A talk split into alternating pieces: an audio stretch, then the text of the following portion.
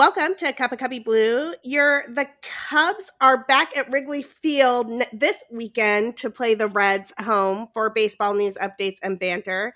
We're the official podcast of Bleed Cubby Blue, part of the SB Nation family of team sites. Please subscribe so you never miss an episode. And if you enjoy our baseball banter, be sure you leave a five star review to help other people find Cup of Cubby Blue just in time for the just in time for Memorial Day weekend. I'm Sarah Sanchez. I write about the Cubs for Bleed Cubby Blue and about various baseball things at Fangraphs. Andy is out today because she lost her voice cheering for our Cubs uh, in St. Louis, but she brought them luck. So we are going to wish Andy gets well soon. And while we are waiting for Andy to be back, we are so lucky to have a get special guest here to join us today. So it's my pleasure to welcome Ken Schultz to the show. Ken writes for Baseball Prospectus and Outsports. He also hosts a podcast called Three Strikes You're Out, which I have had the privilege of being on a couple of times. And now I'm so excited to have Ken and Cup of Cubby Blue.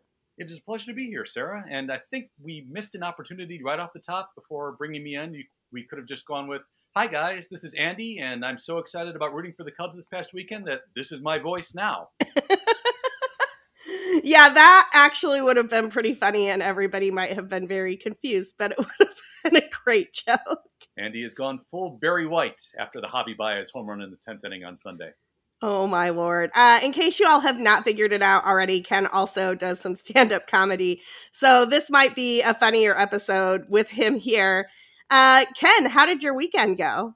Uh, it's started great on Friday, went into terrible on Saturday, and then back to great on Sunday night again, which usually when Sunday involves both Matt Vasgersian and Alex Rodriguez, great is not the ending you expect, but uh, turned out okay. I'm sorry to hear that there was a little rough patch in there, but I'm glad things worked out okay. You know, anytime Yadi makes his presence felt, it's kind of hard to say the entire weekend was phenomenal. But uh, overall, yeah, I'll take it. Absolutely.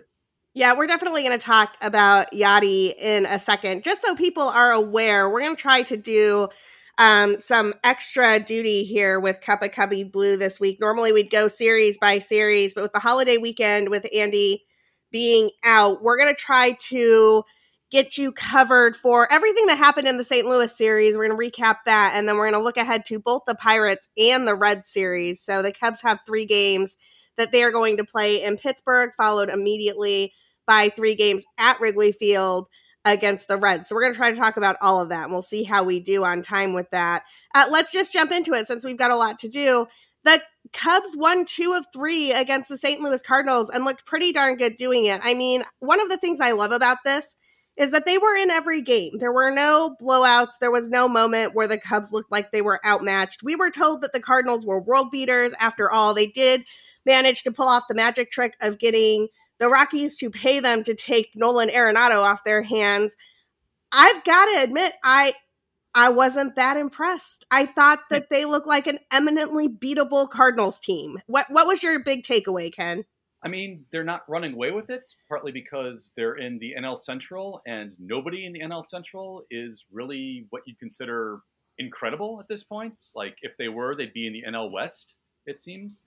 And uh, yeah, the Cardinals. It certainly feels like that they've got an incredible player in Nolan Arenado, but they're not really surrounding him with much, especially with Goldschmidt starting out in the slump that he's been in. Like uh, Goldschmidt is Anthony Rizzo before his May hot streak that got him into kind of normal territory where he is now.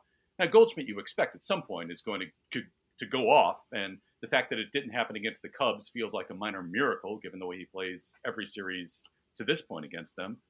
But the Cardinals lineup at this point is essentially Arenado doing what you expect Arenado things are, Yadi hitting a bunch of home runs, which feels like something is wrong with the universe, and not a whole lot else right now.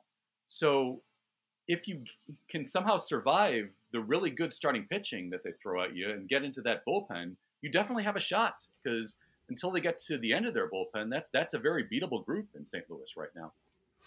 It is. I want to talk about the starting pitching a little bit more. So let's start with the Cubs. Uh, Kyle Hendricks was outstanding. I think it is safe to say that whatever concerns we had about Kyle Hendricks at the start of the season seem to have been fixed and have been fixed for a few st- starts now he just did what he always does against St. Louis. He spun a gem, kept the Cubs completely in the game. Great stuff from Kyle Hendricks in that series opener. I actually thought that the Cardinals starting pitching looked pretty more like beatable. I, you know, we obviously did not get to see Jack Flaherty in this series, but Carlos Martinez has something weird going on. I can't quite figure out what it is. He hit three batters in four and two thirds innings, which was just out of control in that first game. And and it wasn't like he was throwing at Cubs. So don't get mad at Carlos Martinez. It more looked like he couldn't have found the plate to save his life. What is going on with Carlos Martinez from your eye? Uh, well, Carlos Martinez, he's only had a few starts since essentially missing the entirety of last year, hasn't it? Been the case with him. So I, you know, and even before that, he was never really who I, someone who I consider the picture of you'd expect every single time to go out and dominate. He's certainly capable of it, and certainly has his share of really great games, but is his he's never even in his best condition been someone who I look at and thought, well, this is someone who is definitely going to shut them down. And just in terms of the kind of uh, the number of hit by pitches, there there was something about the fact that Anthony Rizzo got hit by one of them that felt like the universe was setting itself right again, that somehow nature was healing a little bit. That, okay, yeah, at least it's Anthony Rizzo. This makes like some sort of logical sense to me because that's what happens. That uh, at, I've, I've gotten so used to Wilson getting hit instead of Anthony at the start of the season that I kind of wondered is is uh, are we in some kind of parallel dimension in terms of Cubs taking HBPs at this point? And uh, just to circle back for a second to Kyle, Kyle Hendricks' start too. The most encouraging part about that start to me that I wanted to make sure to highlight was how he escaped that jam with the bases loaded in, I believe, the sixth inning where they had already tied the score, and they had bases loaded, one out with Molina and then Bader do up, and he induced a pop up and a ground out. Because we know to this point, the thing that's been most maddening about Hendricks is that when his mechanics get awry, and he loses it, and he doesn't find it again for the rest of the inning. So to see him kind of briefly teeter again like that and then get back in command and, and find his control like that, I think is really encouraging going forward for the rest of the season. Hopefully, a sign that we're getting back to the real professor. Yeah, and then so in the early part of this game, you know, Martinez kept it close, but by the time the Cubs got into what I am going to call the unreliable part of the Cardinals bullpen, because mm-hmm. I really feel like the Cardinals have two different bullpens after seeing them yeah. for a few games the unreliable part of the Cardinals bullpen is bad. Like I have never seen walks like that. I, I, it was out of control walk city in St. Louis. I can't imagine this team going anywhere in the playoffs if they're walking in runs at the rate that they did in this series. What do you think, Ken? Well, Cardinal fans, as we know, like to think of themselves as the best fans in baseball, the self applied title like that. And I I want to say to them, so yeah, you like baseball so much. Do you like 30 minute half innings in the top of every inning? Because that's what the bullpen's giving you. Yeah, that is that is something that even as a fan of the Cubs, after about 25 minutes, it's like, look, can you guys get one out that's not David Bote running into an out on the bases, so we can just kind of move on and enjoy the rest of this win? But yeah, that if you have to watch that every day, and and unless it's the last two or three guys at uh, the top of their bullpen, that is a rough watch. And uh, yeah, I would not rely on anybody. Like if the Cardinals have any hopes of of contending beyond just winning a very winnable division, they've got to make major moves in midseason to to shore that up because that's until you get to those last two or three, that's that's rough. Yeah, I think I heard on the broadcast that they have walked in 12 runners this season, which leads MLB. So that is uh, that is not great for the Cardinals bullpen. The second game that is the game that the Cubs were not quite able to pull out. Uh, you mentioned our old nemesis Yadi Molina. Look, this was just a hard fought game, and the Cardinals came out ahead. I don't really have any larger takeaways there. I don't think that Yadi is going to keep up the pace that he is currently on, although who knows? Stranger things have happened. Um, but it really did feel just kind of a little soul crushing when Yadi hit that home run. Yeah, it's every time he does something well, it's like it reinforces the narrative that we keep hearing, not just from Cardinal fans, unfortunately, but from every national broadcast, that this is somehow a baseball legend that we're watching in real time. And it's not. He's never been. He's a very good player, sometimes great in his in his really good offensive years. Absolutely, very valuable and an important component to two world champions. Taking nothing away from him from that, but every time you just hear this over and over that this is a definite first ballot Hall of Famer, it makes me want to beat my head against the wall. And unfortunately, when there are moments like that where he does step up in clutch situations, it's like, well, okay, it's another six months of that, I suppose. And th- th- just to give you a, a, quick personal story of how that game went for me, that most of that day I actually spent hanging out with a friend uh, and had a, a, really good afternoon, just uh, socializing and remembering what socializing was like. And I turned that game on in the bottom of the seventh, uh, right after we'd said goodnight to one another and it was 1 1, and Yadi was the first batter up. And so it leaves the ballpark, and I immediately let out, uh, I'll say, a conservative estimate 10 FUs in my apartment. And then, like, looking out my window afterwards, realized, oh, he's still standing on the sidewalk waiting for his Lyft to come. Okay. So now he thinks I'm a total rageaholic, uh, which, which is fun but yeah, that's that's I mean that's the immediate reaction. The, the, good thing I will say about how that inning turned out is that Adbert, who had been pitching incredible up to that point, right after the home run and that, a deflating moment like that, that essentially lost the game for you, found it right away again and, and got through the rest of that inning with no problem at all. And that to me indicates that the, the discussion that Matt Duffy had with him a couple starts ago in Cleveland, where he had also given up a late inning home run that lost in the game and had emotionally affected him, uh, that indicates to me that what Matt Duffy told him has really sunk in, and Adbert's already taken it to heart and knows how to use it on the field. And for someone of his age and with that little experience, be able to kind of adapt like that to what a major league pitcher needs to do, you can't help but think that that's encouraging going forward. Yeah, I poor Adbert, man. Adbert keeps throwing these gems and then has like one bad moment and the Cubs don't score enough to pull him out of it. He is so much better than the 2 4 record that he is sporting would lead you to believe. And so I don't want people to get discouraged or think that oh, Adbert just can't get it done or whatever. The numbers are good, people. The K per nine is good. He strikes out more than nine batters per nine innings. That's great. The walks are way, way down, as we've talked about on this show before. He does need to rein in the home runs just a tiny bit. It seems like every time he, like once a game, he will miss with that slider or with a fastball and it just winds up immediately deposited in the cheap the cheap seats but i i want to make sure that people appreciate that what adbert is doing is actually quite impressive and i was glad to see him get to pitch um into late into that game. I was bummed that it didn't work out for him and hopefully his luck changes for the better soon. Yeah normally starting out your career with a jacob degrom comp is good. Uh, in this particular instance, I'd kind of prefer you don't get DeGrom's run support if possible. But yeah, especially after his previous start, leaving after only five innings and 63 pitches because David Ross saw didn't like what he was seeing on the mound in terms of how he was commanding the slider to kind of come back from that and then maybe have his most dominant outing of the entire year. Yeah, you have to think that again that that says a lot about how he's able to just kind of compartmentalize that early exit in a previous start and move on to something better when uh, in real time as the next start happens. Absolutely. Uh, let's talk about this Sunday night baseball game that the Cubs did wind up winning, but honestly, I, talk about the home plate umpire because people may have been surprised, I don't know, to to see Adam Wainwright one hitting the Cubs through 8 innings. Like what is going on? Is Adam Wainwright good again? No he's not. He's still like in his decline and he's eminently beatable. But when Adam Wainwright or any pitcher gets an additional three to five inches off the plate, they're going to look like a world beater because nobody can make good contact with that. And Erich Bacchus was a disaster behind the plate. I don't know if you follow this ump scorecards account, but he missed 85% like he, no, I'm sorry, he had 80, he had an 85% accuracy outside the zone, which means he missed 15% of the calls outside the zone.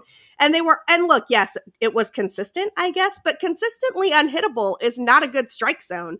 That's just a recipe for no offense, which is one of those things I thought MLB was trying to fix. So I don't know what what did you see in this Sunday night baseball game, Ken? It's it's kind of a classic mid '90s Braves start, isn't it, for someone who came from the Braves? Totally. That's you. You go back to the days before pitch tracks and even before QuesTec, when umpires weren't monitored at all in their strike zones, and you've got someone who can establish early on that the umpire is going to give you that couple inches outside the zone, and then you just kind of keep going to that over and over and over again. And the stat that I saw, and I forget where it was, it was a random Twitter account. The name doesn't stick in my mind, but uh, that Wainwright got something like 32 called strikes on that night, which is the second most any pitcher's gotten the entire year. Which, yeah, again, if you're calling a strike three inches off the plate in the outside corner, yeah, and and you Adam Wainwright, the one skill he still has is control. So yeah, you just keep exploiting that over and over, and all of a sudden you've got the Eric Gregg, Livan Hernandez tribute band going again. Yeah, that's a great, great call out. I mean, I and look, they're Hall of Famers for a reason, so I'm not saying this is the only reason they were great pitchers, but it reminded me a little bit of how Tom Glavine and Greg Maddux used to establish the zone and then just keep kind of pushing it like a centimeter out and a centimeter out and a centimeter out. And I think that's I think that Wainwright definitely did that more effectively than Zach Davies. So even though they both benefited from the expanded zone, I thought Wainwright benefited from some of the more egregious calls which is not to say that the Cardinals benefited more overall. The ump scorecard stuff actually showed that the Cubs wound up benefiting overall because of the high leverage situations where they got some of those calls. But Wainwright's pitches were less hittable than right. Davies were because Davies wasn't pushing the envelope in the same way that Wainwright and Molina could knew they could because they're wilier and older and have been playing this game longer. yeah, and there's probably something psychological in that too, in terms of hitting. Where if you have your first at bat and you see consistently that this that ball that's clearly off the plate is getting called a strike, after a while, if it keeps happening, you go, well, okay, what do I do? I've been taught to this point how to work the zone, but in order to work the zone, you need an actual functioning strike zone. And if he keeps getting that, I guess I could go out there and hit a weak dribbler to shortstop or to second base over and over again. But yeah, at a certain point, I don't know how to combat this. And yeah, it's incredibly frustrating and irritating. So I guess the way to combat it is to just hope that you keep them from scoring until Wainwright comes out of the game and then wait till you get your free runner in the 10th inning and crush one to deep center. I mean, I was going to say the way you combat that is Javier Baez does not care about a strike zone. So yeah. Javy yeah. can hit whatever. Although that pitch, I think, wasn't the pitch he wound up mashing to center was in the strike zone. Also, particularly well timed to shut up Alex Rodriguez, who was going on about how Javy looked anxious at the plate and the game was moving too fast for him. And I honestly almost turned off my TV. I was, or at least the sound. I was just like, can can Arod stop right now? And he went immediately from criticizing Baez to singing his praises as if he was the greatest player in history. I was just like, buddy, you, you are not good at this. Like you were a good baseball player and you are not good at this can A Rod stop right now has been uttered in the MLB offices for the better part of 20 years, I think. So unfortunately, the answer is no. Uh, yeah, at that point, I t- just tuned in Pat and Ron full time. Uh, yeah, uh, honestly, after the last Sunday night baseball back in May, where Buster Olney, in the span of I think three minutes, traded Anthony Rizzo to the Yankees, and then implied the 2016 team was a disappointment historically. Yeah, I'm I'm done with them. There, there's it's at this point, if, if I tune in, that's on me to watch them. That's because I know that they're just going to exist to aggravate me for nine innings, and I'd much rather just enjoy Pat and Ron banter. Pat and Ron are great. I've never been able to sync up the broadcast with the radio feed precisely, and so I just can't do it.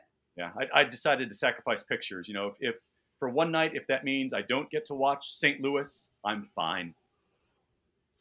Fair enough. Uh, so the Cubs wind up winning two out of three against the Cardinals. One of the things that Andy and I talked about going into this series was that we were going to learn a lot about this Cubs team and where they stand relative to the division when we saw them head to head against the team that sort of set the pace. And I mean, I think we learned that the Cubs are as good as any team in the division. And dare I go out on a limb and say the Cubs might be the best team in this division?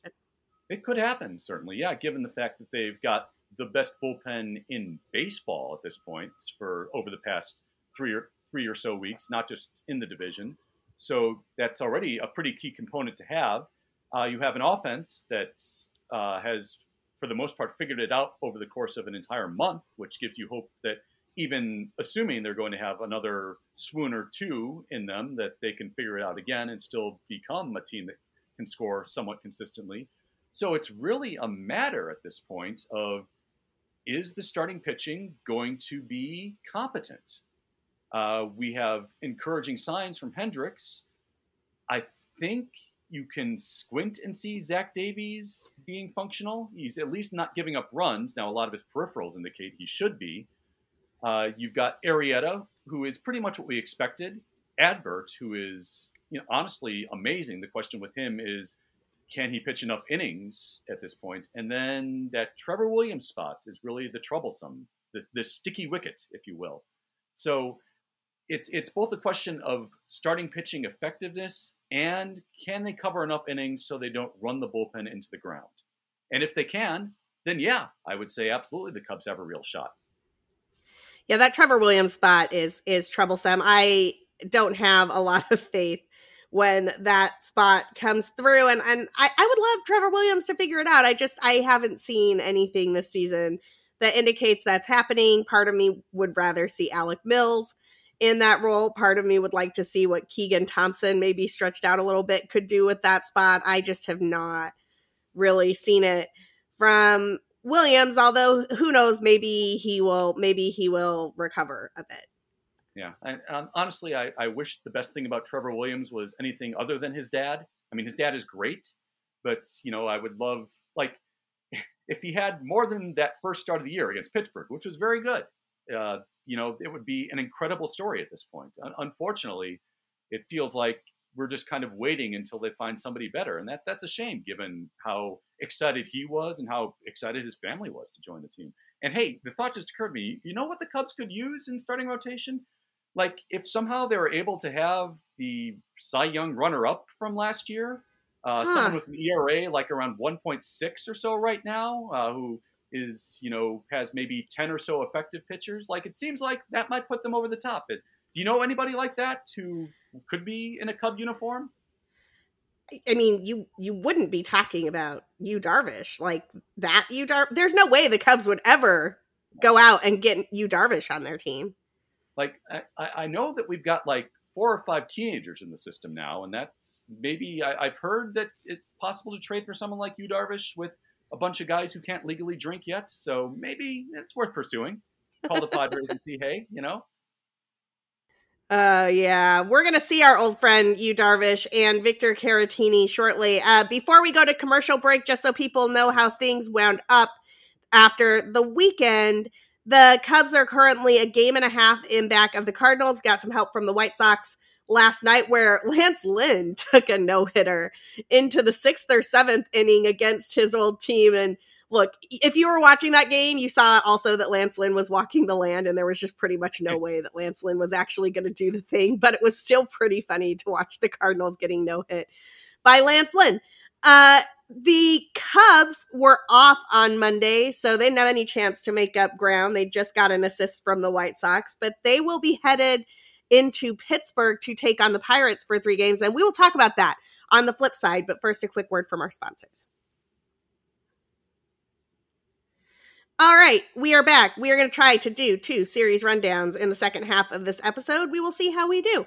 Uh, first up is the Pirates, where the Cubs will play three games. Ken, what is interesting to you about this Pirate series?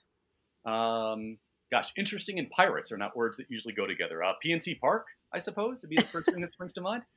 Uh, it, it, feels a little bit like that classic trap series, doesn't it? Where you've just emerged from your most inspiring series win of the year, going down to St. Louis for the first time and taking two or three, and and especially winning in such an exciting way on Sunday night. And now you get the team that everybody knows is kind of the dreg of the division at this point. And the one thing about it going in is remembering that last series in Pittsburgh and not just how bad it was losing two or three, but the way they lost those games and getting waxed in both the, both the losses they had there. So to me, it's a matter of okay, now are you going to be able to kind of take this new contact oriented approach uh, to this team that shut you down when you were kind of the three true outcomes back in April? And can you do what you're supposed to do? to Pittsburgh's pitching staff at this point with with this new offensive approach. And I would certainly hope you can, given that Pittsburgh doesn't really overpower you. But that's going to be the test, I think, for this series. Yeah, trap series is right. I I have found that the Cubs have played really well this year when they've had to against great teams. They played outstanding baseball against the Dodgers. They took down Kershaw and they took down Bauer and they took down Walker Buehler. And you were just like, wait, where was this team all all season? They walked into St. Louis and they took on the Cardinals and they looked outstanding. But when they have played teams like Pittsburgh or the Reds or the teams that they are supposed to beat, they have been frustratingly mediocre. And I am curious to see if they can keep some of that momentum that they had in St. Louis against the Pirates, particularly uh, starting off tonight with Jake Arrieta up against our old friend TBD, which almost always spells disaster for Cubs hitters. Like you throw up the random bullpen arms from. I, the Pirates are almost a triple A team. I don't even know where their bullpen co- like what there, is this their double A like coming? I don't even know, but I feel like it's not going to go well for the Cubs. Every time I see TBD, I cringe a little bit inside. Yeah, well, you go back to just the previous series. The one game they lost was, uh, you know, Miles Mikolas started out well against them, but all of a sudden in the middle of the game he had to leave, and they get shut down by Daniel Ponce de Leon, who the only thing I know about him is his last name is incredible. Uh, so yeah, I, it's it's, it, and I think that's probably to go back to what I said earlier, a test of kind of what they're doing right now, where instead of going up and swinging from the heels and pu- trying to pull everything, which, as Sahadev Sharma's piece this morning kind of indicated, they were doing nothing but pulling for the first month. Now go up and kind of do the, oh, their approach is a bit more Matt Duffy-ish in terms of that see ball hit ball and going up against a TBD kind of hurler. You would think that that would be kind of an effective way to start out attacking rather than trying to overpower them. Just see what he's got and do what you can with it one would hope. I mean, I have a lot of faith in Jake Arrieta. He doesn't strike out a ton of guys anymore, but he's going to give you some gutsy innings, and there's probably going to be about five or six of them. Uh, Jake, I they have lined up Jake starts pretty well this season to make sure that he never goes up against world beaters. you were, I doubt you are gonna. I doubt the Padres are gonna get a look at Jake Arrieta, mm-hmm. right? Like I am fairly certain they will figure out some way for. Oh look, Jake Arrieta is pitching in the finale of the Red Series. How crazy how that worked out just not going to face the Padres, right? Like, I feel like they have really managed the schedule well to make sure that Jake is out there when he is not going to get one of those. Like, I mean, we've we've seen Jon Lester have some of those games. It is not fun, um, but Jake has been pretty good at avoiding those so far this season. Knock on wood, as I you know deal with. Maybe I've just caused the Pirates to uh, pounce on our old pal Jake. Um, Wednesday's game is Trevor Williams versus Wil Crowe. Neither of these two guys looks particularly inspiring. We've got a 5.97 ERA going up against a 4.91 ERA. And if you are readers at Bleed Cubby Blue, you know that Al Yellon and I have a bet going. Al believes that Trevor Williams will have an ERA under four and a half and be a perfectly suitable um, starting pitcher. I believe I am crushing this bet because I just don't think there's any way that's going to happen. Uh, what do you see in this Williams Crowe matchup? You already talked about Williams a little bit. Uh, Trevor Williams, gosh, it, it, sounds like Al is making this bet based on the fact that he really, really wants it to happen. And, you know, I don't blame him. I want that to happen too. But yeah, you're going to win this. I, I, don't think there's any question at this point that, that you're winning this in the long run. Uh, the one thing that I'll say is that uh, one of the few good starts we've had from Trevor Williams this year has been against the Pirates, his first time out, as we mentioned earlier. And this is the lineup that if you're going to have that kind of random game where you're just kind of at the top of your game, and you're commanding the ball well, you can shut them down. So uh, that's that's the best I can give you in terms of Trevor Williams' hope at this point until he until he shows us that there's more there. You just gotta kind of hope that you know this is going up against the Pirates, and maybe their lineup is going to come through for you in terms of you'll just have your one good game of the month against them. Uh, in terms of Crowe, the only thing that I can think of is I'm not sure whether to make an every day is a winding road or long December reference in terms of his name. So I was gonna, I, I thought you were gonna make an eat crow joke. Um, the Thursday matchup is a day game, so make sure that you have that on while you're working or whatever you're doing during the day on Thursday. Uh, Kyle Hendricks will toe the rubber against Tyler Anderson. Hendricks, you know, we mentioned it when we were talking about the Cardinals series, but he really has been outstanding in May as a 2.36 ERA this month with 21 strikeouts and three walks uh, in May, which gotta love that strikeout to walk ratio. Tyler Anderson had a not great start. Um, his last time out in Atlanta, which look, we've we've seen the Braves offense, Tyler, so so we understand. Um, but I believe that might have been the game where the Braves won 20 to 1 or something like that, mm, which was I honestly looked at the scoreboard and was like, what is going on in Pittsburgh? It would be nice to see the Cubs put up an offensive explosion like that at some point over the next three days.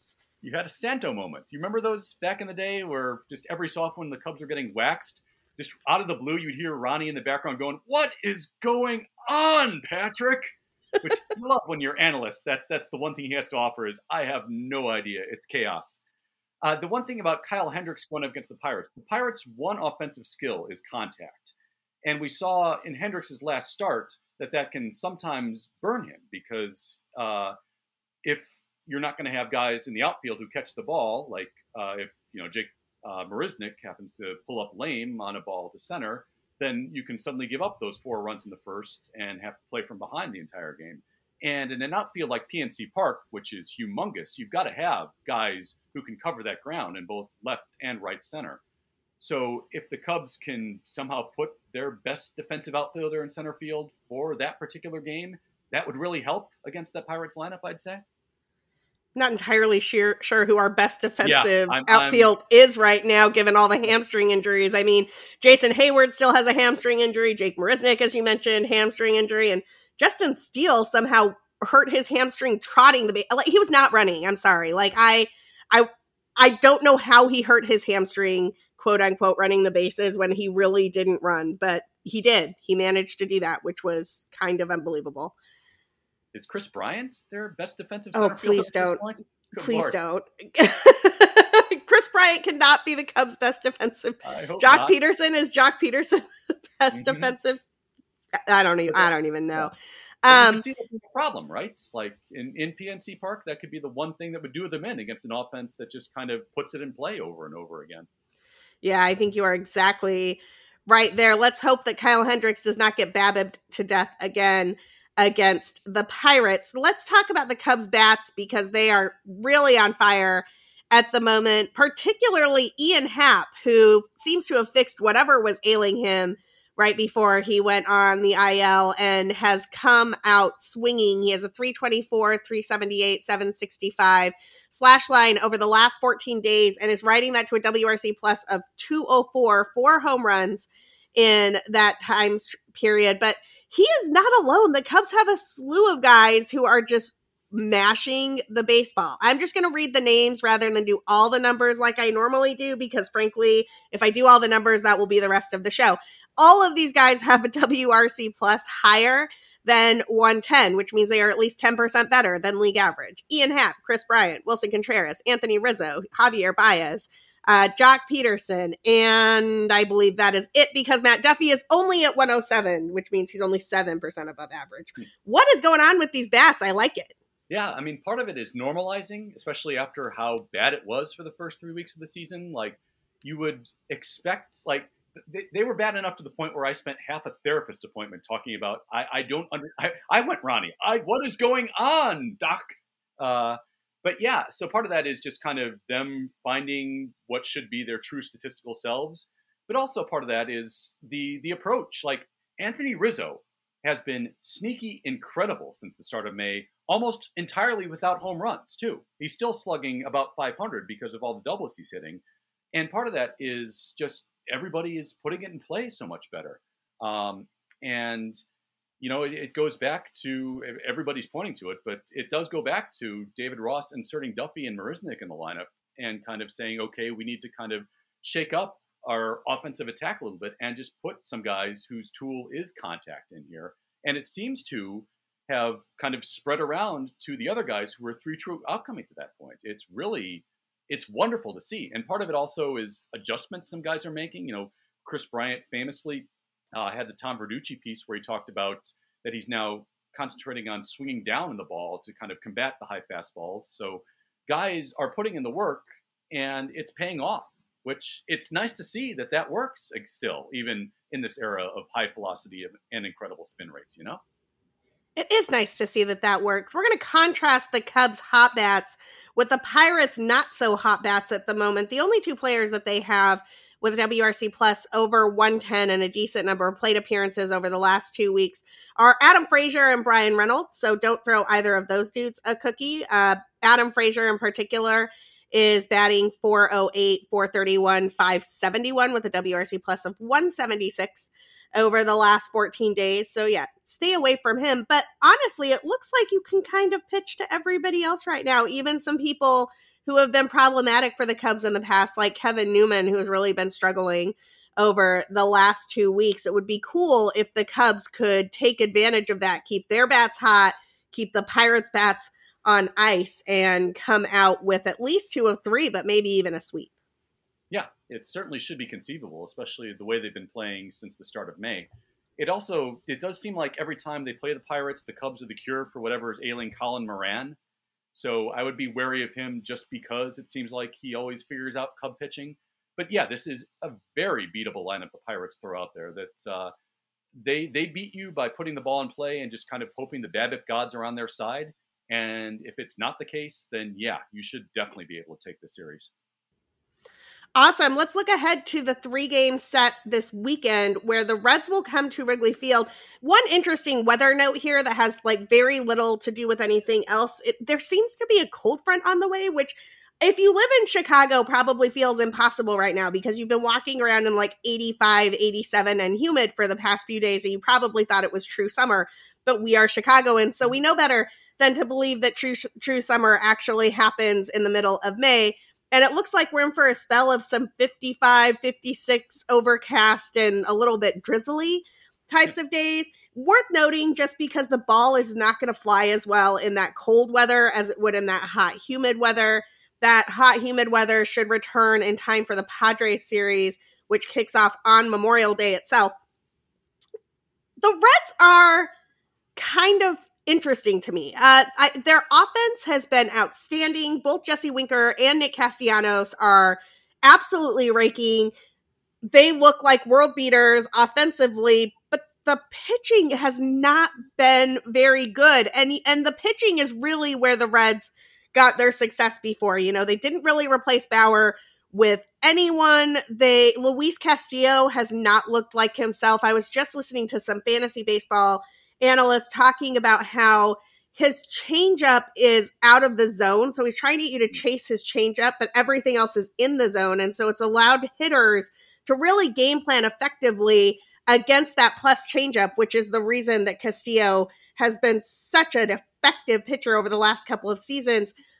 What do you think the Cubs can do against this Reds rotation if they, assuming they can keep their bats hot through the weekend?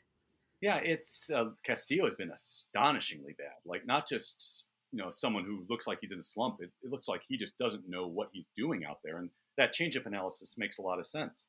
I think that yeah, it, the Cubs can do to the Reds rotation oddly enough what they did to the Dodgers back at the beginning of May, because the weather you just described is essentially the conditions they played in for the entirety of that series, and that was really the first sign at the beginning of May that the Cubs were kind of switching up their offense to this approach that we've been describing throughout this podcast.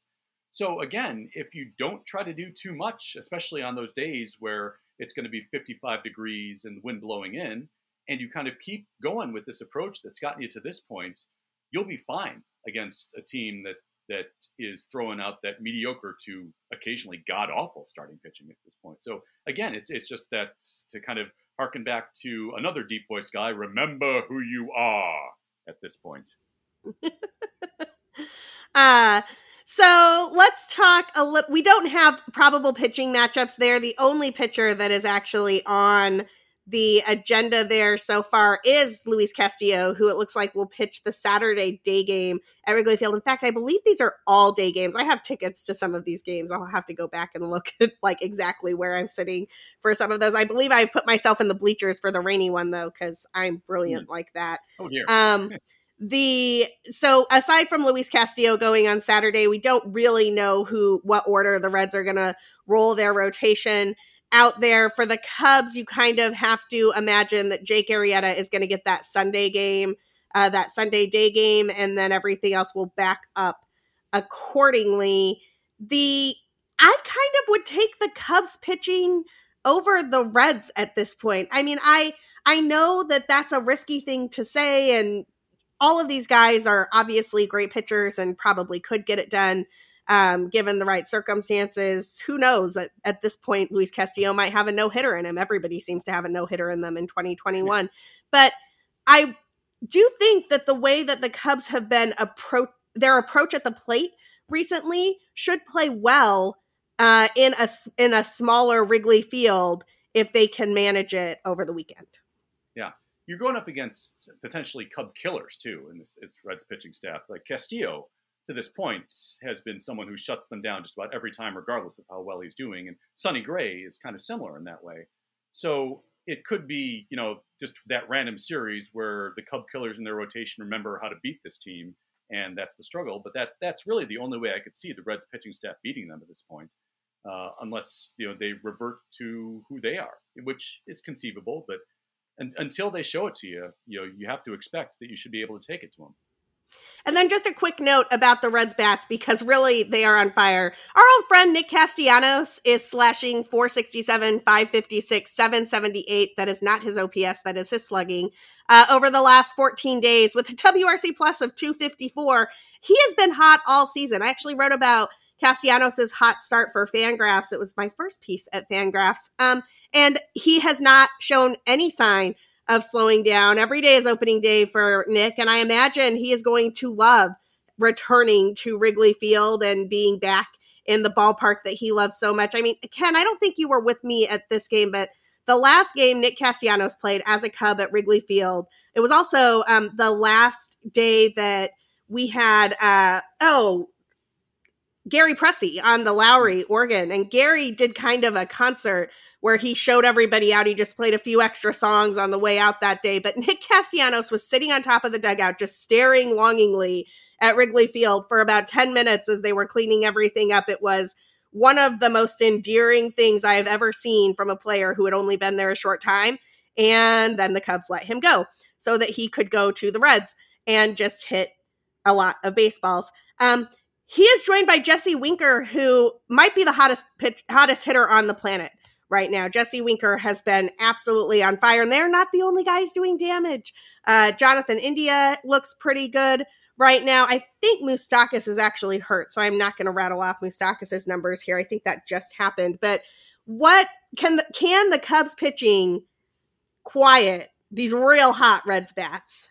Yeah, that's going to be the challenge. And honestly, this feels like maybe Adbert Alzolay's biggest challenge today too is is going up against this lineup, especially after a couple series where he, uh, even with his, without his best stuff, beat the Nationals pretty handily, and then took it to that Cardinal lineup, which is not really what we expected as we talked about earlier.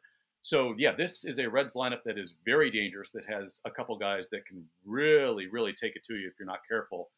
And yeah, it'll be interesting to see how Adbert responds to that. Um, I, I do like I, I, remember that image of Nick Castellanos, uh, the, the photograph from behind him of him staring out longingly at the field on that final day of 2019. And I didn't realize that, was kind of accompanied with that Gary Pressy soundtrack. So I like the idea that somehow, as he was staring out at the field, what he, what he was thinking is, I really miss the hits of the 1960s. The Shirelles, yeah, that's good stuff, man. But the thing about Nick Castellanos is that he is phenomenal right now but I'm not sure to this point he's put up a full year of this level of productivity. So I think he's got a pretty big slump in him at this point this year, unless this is just that career year that we've all kind of been waiting for for him. So why not have it start this weekend? Let's give that a go as far as our team goal. I don't think it's going to happen yet, but it, it will happen eventually this year, I think. I, I, think it has to be coming at some point. His BABIP in 2021 is 397. His BABIP over the last two weeks is 581. So I like I don't wow. these are not sustainable numbers, Mr. Castellanos. Nick Carew over here. Jeez. uh, if Nick Castellanos has a little bit of a regression regression in him when he returns to Wrigley Field, which helps the Cubs beat the Reds, you will hear about it here on Cup of Cubby Blue. Uh, Ken, thank you so much for joining me for this show. Where can people find you? How can they follow your work? It has been such a pleasure, Sarah. Uh, yeah, uh, you can find me. I write a couple pieces every week at Outsports and base, uh, Baseball Prospectus about once a month. Uh, Twitter is at Ken Schultz underscore, Instagram at Ken Thin Guy, and every Friday in the Outsports Podcast Network, Three Strikes You're Out. Wonderful. All good stuff. Be sure you follow Ken. Uh, we will be back on Sunday with our next Cup of Cubby Blue, looking ahead to the Padres series when Yu Darvish and Victor Caratini come back to Wrigley Field. But until then, be sure that you are following us on Twitter. You can find me at, at BCB underscore Sarah. You can find Andy where she is still tweeting, even though she cannot talk, uh, at, at BRYZ underscore blue. And you can find both of us at, at Cup of Cubby Blue. We will be cheering on the Cubs as they run this NL Central gauntlet through Pittsburgh and against the Reds at Wrigley. Until next time, have a good one. Stay safe this Memorial Day weekend. Bye.